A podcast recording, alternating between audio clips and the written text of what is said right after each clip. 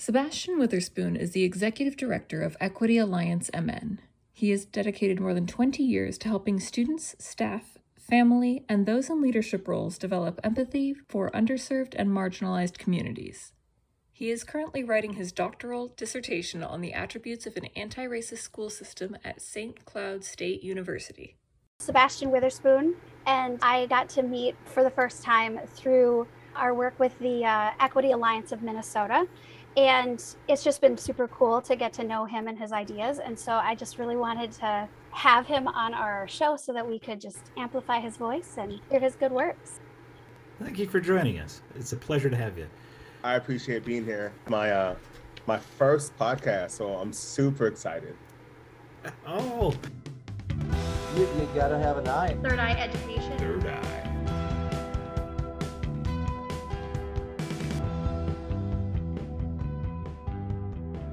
my understanding is that you've done this for two decades or longer now, and that you've done a lot of great things, but you've shared the fact that you continue to do this job problem. Because in an ideal world, we wouldn't need educational equity advocates. Why is it taking our communities and schools so long? Yeah, right off the gate. I think there's a lot of factors that play into the lack of success for our historically marginalized communities. And I'm really trying to be thoughtful about how I frame my language around those communities because one of the things that's done on me in my more recent time doing this work is I, I, think we have the narrative wrong. Number one, I think we are looking at people who have been dispossessed, marginalized, polarized, all these other isms that you can think of that make them either not on the same level or uh, less than in a way that we believe that we have to save them and we have to fix them or something's wrong with those communities and when in fact i think that we haven't honored the gifts and the skills and the brilliance that people bring and bridge that into a way where it works for everybody and so we're trying to historically fit people into a box. And so I think there's an issue of class and I think there's an issue of race as far as I'm concerned. And I think culture permeates well within both those kind of arenas. When people haven't historically fit into those boxes, we have a hard time trying to figure out, well, how do we make it work for everybody because you're not playing well in the sand. And so I just think that there's this issue of class and I think there's an issue of race and I think they compound each other. And I think there's a lack of empathy in terms of identifying that we can all show up our brilliant, beautiful selves and have enough space for us to all be successful. In a lot of my conversations with people who have made this their life's work, that when these positions get created, we are giving ourselves an excuse to not be empathetic, to say, you know, this is going to be Sebastian's job to be empathetic as opposed to all our jobs to be empathetic. And there's a lot of research showing that, for example, a diversity coordinator, once hired, can decrease the rate of hiring for everyone else. And I think that making it so that it's someone else's job to think about and be empathetic is a problem in its own right. But also, as someone in a position that may allow others to continue marginalizing or to lack empathy, how do you make sure that they don't just abdicate their responsibilities? I think part of the job is to increase one's empathy quotient. I think that's what we're trying to do. It's not that teachers don't have the right strategies. It's not that we're significantly under resourced financially in school systems. I'm not saying that we have enough money, but I think you would see growth and achievement if a lot of our students believe that the people in front of them who are there to expand their horizons, you would see that if they believe that they truly cared about them authentically. Part of the reason that education became a calling to me is because I really wanted to be a role model and to share and to kind of identify ways and pathways that allow me to be whatever I want to be beyond what the world told me the options I had. And so part of doing that is showing people a pathway and saying, look at, we're so much more than just what you see. And that's true for everybody. And if you get into relationship with me, and if you get to know about me, it'll allow you to increase your empathy for who I am as a human being. So tapping into whatever it is that will bridge this kind of lack of humanity, lack of caring, lack of expectations. What we've seen in terms of change are the relationships that people directly have with each other, but they're not broad enough. I don't think we just have enough relationships around the students who are suffering with the people who actually make the decisions. So that connection. What's your dissertation on? Leadership efficacy.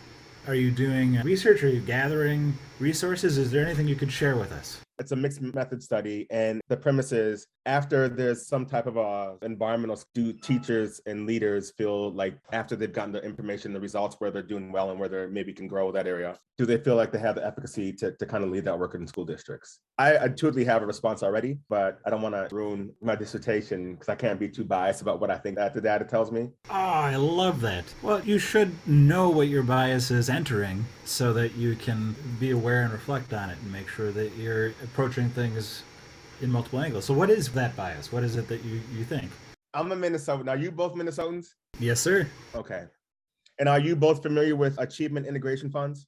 We have them, absolutely. Okay, so they're not new to the state. They go back, you know, as far as I remember, late 70s, early 80s. These funds have been around for quite some time. And we've been talking about specifically equity in Minnesota for well over 25 years. And we may have not have called it equity back then.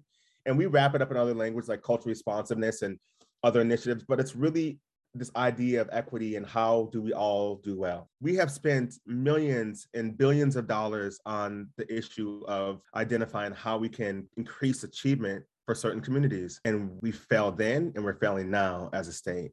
And when you think about how we align in terms of 50 states, historically, we've always plummeted towards the bottom of achievement gaps for historically black and brown kids, right? And so my bias is that. My bias is just because someone puts something really well together on paper and they read it, the reality is that they probably know 90% of that stuff already. The challenge is that we limit ourselves in being creative about how we see kids and what we can do to help them. I'd be really interested to hear current students within this context because my bias would say you are correct, sir. And I think that there is power in hearing the continuum of experience. It's easy for someone to hear what you're saying and go, oh, we've, it, it, things have changed. But to get that context, I think would be really interesting. A few weeks ago, you said something about how you were wondering why. You were wondering why it takes so long. Why are we still needing to do this work you know? And it was a real moment of vulnerability of sorts in that meeting because it was very clear that you were frustrated. That's like the smallest word I can attach to the emotion you are showing. And this is a question that's coming from a very privileged place. How can we help people who are in privileged positions embrace the discomfort that is required to do this work? In my brain, intuitively, I was like, that's oxymoron. It just almost doesn't make sense to me because if you don't have to, we can't make them. So there has to be a willingness. My history in my childhood growing up in Duluth, I had a good childhood, but I would have rather not grew up in Duluth. Okay. My parents were Southern and I was raised in a church. My father was a pastor. And so I was inculcated in, in my church life, it was all African American people from the South. In my everyday friends in school, in my formative years life, it was all white people growing up. I didn't know it then, but a lot of things I did were for safety and for belonging and for being, I wanted to be quote unquote normal and I wanted to have friends. But here's the thing I had to do that because if I wanted to get anything, if I wanted to access anything, I had to put myself in a lot of uncomfortable spaces. But it also taught me to navigate that when I got older doing the work I do, because I typically work with white colleagues who make decisions and particularly who are white males. And the ones that I've seen really, really care and not just give a lip service had this general care and compassion for humanity as a whole on the flip side, there was this kind of onslaught of wanting to engage in this work because of the things that we saw relative to George Floyd killing and stuff like that. But that's like kind of perfunctory. And you know when people are doing that for a reason, just because there's a lot of pressure. It's those connections that we have to people, Heather, I think, that allow us to really expand our courage. Because I think this work requires a significant amount of courage. And I strongly believe that if anybody, especially in leadership roles in education, they're making an implicit decision to be courageous for every single student that walks into their school buildings. It's not that rugged individualism that America loves to talk about. It's I am because we are, that idea of Ubuntu, right? That's the premise that I operate out of. And that's a premise that my people operate out of. It's just unfortunate for me that in my trials and in my people's trials, we have to be the ones who actually suffer, but also model what we want to see at the same time. You know, you were talking about the oxymoron idea of why why would someone in a privileged position experience discomfort? which made me consider, you know, what are the incentives? Because you talked about your own incentives to experience discomfort. And I think it's interesting that we don't talk about the incentives other than the maybe morality of being good humans because there are a lot. I brought up some stats because that's who I am as you were talking. And building a diverse and inclusive community makes it so you're two times more likely to meet targets, meet or exceed targets, three times as likely to be high performing, six times as likely to be more innovative, and eight times more likely to achieve better outcomes, according to Juliet Bourke and Deloitte. Just outperform everything by creating inclusive communities. That should be a clear reason hey, you want to be better in every way possible? Well, then experience discomfort. It seems like a really easy argument to make that I don't see ever. I think that one thing that I think that really gets to and the root of my my original question as well, I think we all have that kind of empathy quotient as you called it in common at least to some degree. Otherwise we wouldn't be here having this conversation right now. But I do think that for those people who aren't naturally empathetic, I have been kicking myself and pounding my head against tables for, for years now, trying to grow empathy in people who are naturally not empathetic.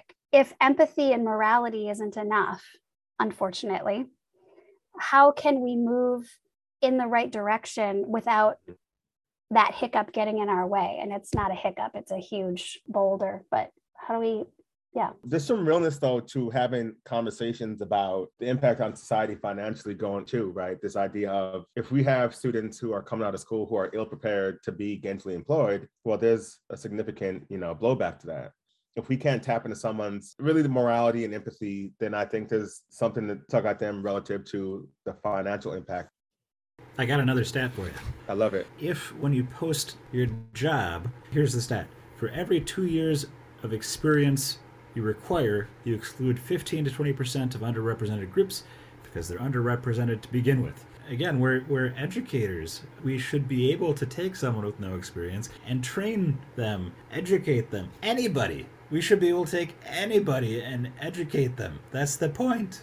So I've been doing a lot of presentations recently, and I really came across this amazing definition of culture. It's a transferable set of skill sets and beliefs that allows a group of people to survive. But the key word is that these are transferable skill sets and beliefs. And so when I think about education, some time ago, I don't know exactly when, but they changed the pathway to become a principal because they knew that it was limiting folks of marginalized communities, particularly Black and Brown people, from being leaders in schools, right? So that was my pathway to get my principal's license was I was never a classroom teacher, but did I teach in non-traditional ways to students every day, all day? Without question, right? And we need to do that for everything else. We know we're lacking teachers, we're lacking representation from a lot of communities. And I think that those things are thought about. If you think about even the FAFSA, the idea of when you apply for college and school loans and stuff like that. to my knowledge, it struck me that there's only one question on there that has anything to do with criminal intent. And the question is this Have you ever been charged or convicted of a drug crime? And it seems like that's a little bit off topic, but it's not because that's intentional. And so we limit the space and the opportunity for people to have this upward mobility, if you will, because we don't really want a diverse representation yet. I think it's the same as we say that we want to amplify student voice. I don't believe that's true at all. I think it sounds cool. It looks good on paper, but at large, we're failing miserably at amplifying student voice. And so I just think these are things that are not really true, but we say they are because they make us look good. Can you dig into that more? In the metro, there's a few things happening. There's uh, Cruz uh, Mendoza lawsuit that's still lingering out there. And then you have what happened as a result of that, this Reimagine Minnesota kind of initiative that kicked in across the state.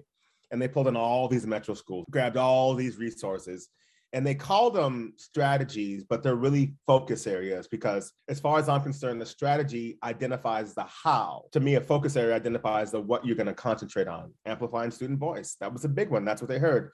We need to get students actively engaged in their own learning. How do we do that? We solicit their feedback. When students tell us the truth, we don't like it. And if we don't like it and we don't have to be there and we don't have to succumb to that, then we're just not going to do it. In the world that we're talking about, this idea of race, culture, ethnicity, social justice kind of world, equal opportunity for all these groups. The students have far exceeded the staff in their understanding of what it takes to kind of accomplish that. And to me, it's kind of embarrassing. I have a staff example.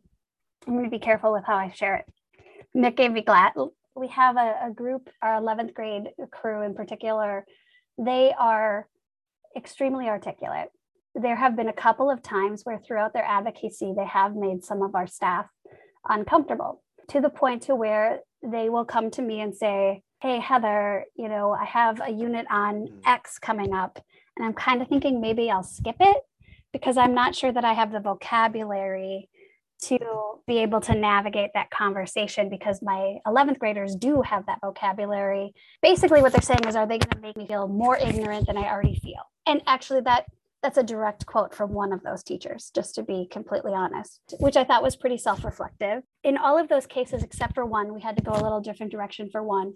We were able to create a series of lessons that really did delve into student voice, where it was a student guided conversation, where we might ask the questions, but we're really listening for student lenses, perspectives, and answers. In two of those classrooms, that followed up with, okay, I'll do that, but you have to be in the room. I think you're exactly right. There is discomfort that comes from listening to student voice because sometimes the students know things we don't know and they have insight that it's hard to admit is accurate. What were the tools that you, or for that matter, Sebastian, do you have any tools that would be actionable, something that our listeners could do tomorrow to foster voice and discomfort? It was just variations on a project based approach, really. Ah, vague enough that no one will know what you're talking about. The project based approach is just that concept of here are some criteria that you need to show skill and understanding in, backward designing it with the student. Okay, so I need you to show X, Y, and Z. What's something that you're passionate about? How can you make sure that you show understanding and knowledge in X, Y, and Z? You give them these guidelines, but they can bloom within them. Then the other piece is a fishbowl conversation, which is a structure where you might give some discussion points, you might give them some resources, or, and they bring it to the table. But what they talk about and where the direction of the conversation goes is really up to the group itself. So, so the teacher becomes a learner as well. They ultimately are guiding that conversation. And I think anytime that you want to set up a conversation that one requires vulnerability, two may be hard for people to hear, you have to set up probably some guidelines. And so you have to norm or set up your group to have that conversation. And it reminds me really of uh, restorative practices, this idea of, you know, being a really authentic, mindful listener, but listening because, you know, we get really defensive really quickly. If you can pull those things off and really have somebody li- listen deeply, even if they don't agree, just hearing somebody often is enough in and of itself. So we always end with what we call in the blink of three eyes. What podcast, book, show, or whatnot has been influencing your thinking lately? the last book I just listened to that I actually got to is it's a controversial book, but it's called Small Great Things. And it was written by uh, a white author named Jodi Picoult, but it was about race. And so that, that's what made it really controversial because she wrote it, but the way that it was narrated from the voices of different characters in the, in the book was, really thoughtful about the storyline and what was happening and the, how it interplayed in the five main characters' lives. And, and I thought it was something that could happen every day to people of color in any city. And so even though it wasn't an authentic text that we called it, I thought it was really well written because her research was spot on. It required a lot of research. So small great things. Sebastian, Small Great Things, is that the Jodi Picoult book that uh, starts out in the hospital with the, the babies being born? Ruth. And yeah, with Ruth. Yeah. That is a fantastically written Yeah. novel. My favorite book though of all time is Native Son. Mm. Oh, that is so good. That's my favorite book. Mm. And then there's a book called The Biology of Belief around mixing earth kind of this kind of positiveness with religion and giving us the ability to have the choice that we have in the world. We have choices basically. And this is a year for me though, for you all, um, of self-love and self-care because it's been a really tumultuous past two years. Excellent answer. Our next question. We really value innovation. What's one innovation that you have seen recently or would really like to see? I don't know if it's innovation, but I'd like to see a deeper level of care for one another. I think whatever the root is that we get to that would be the innovation. Listeners who are inspired by today's conversation might want to take action on their learning. What might be that first action that they could take? This concept about being equity minded requires us to be really rooted and firmly planted around who we are in this work and how we show up. And I would say the first step to doing that is people really digging in and identifying their own biases and how that may limit their thinking around others. Listen, I I only met you 45 minutes ago, Sebastian, and I love you. You are awesome. Thank you so much for joining us. Absolute pleasure. To, to say back at y'all, very flattering. And so appreciate you already. Thank you once again to Sebastian, and thanks to Dober Iota for supporting the second season of Third Eye. Thank you to our hosts, Nick Truxell and Heather Legg. And of course, thank you, Mike Terrell, for writing our theme music. Guest or article suggestion? Want to contribute yourself? Reach out at thirdied.com. You changed your desk again.